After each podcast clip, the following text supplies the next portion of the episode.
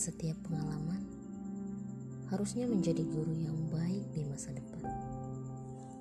Halo teman-teman, perkenalkan saya Jenny Silitonga akan menemanimu dalam kesendirian. Harapan terbaik saya, semoga kamu semakin lebih baik dari yang sebelumnya. Pesan saya, di dunia ini tak ada yang sempurna. Jadi jangan pernah mencoba untuk menjadi sempurna. Karena yang sempurna hanya Tuhan yang Maha Esa.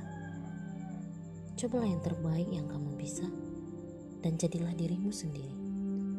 Salam kenal dari saya. Semoga bahagia.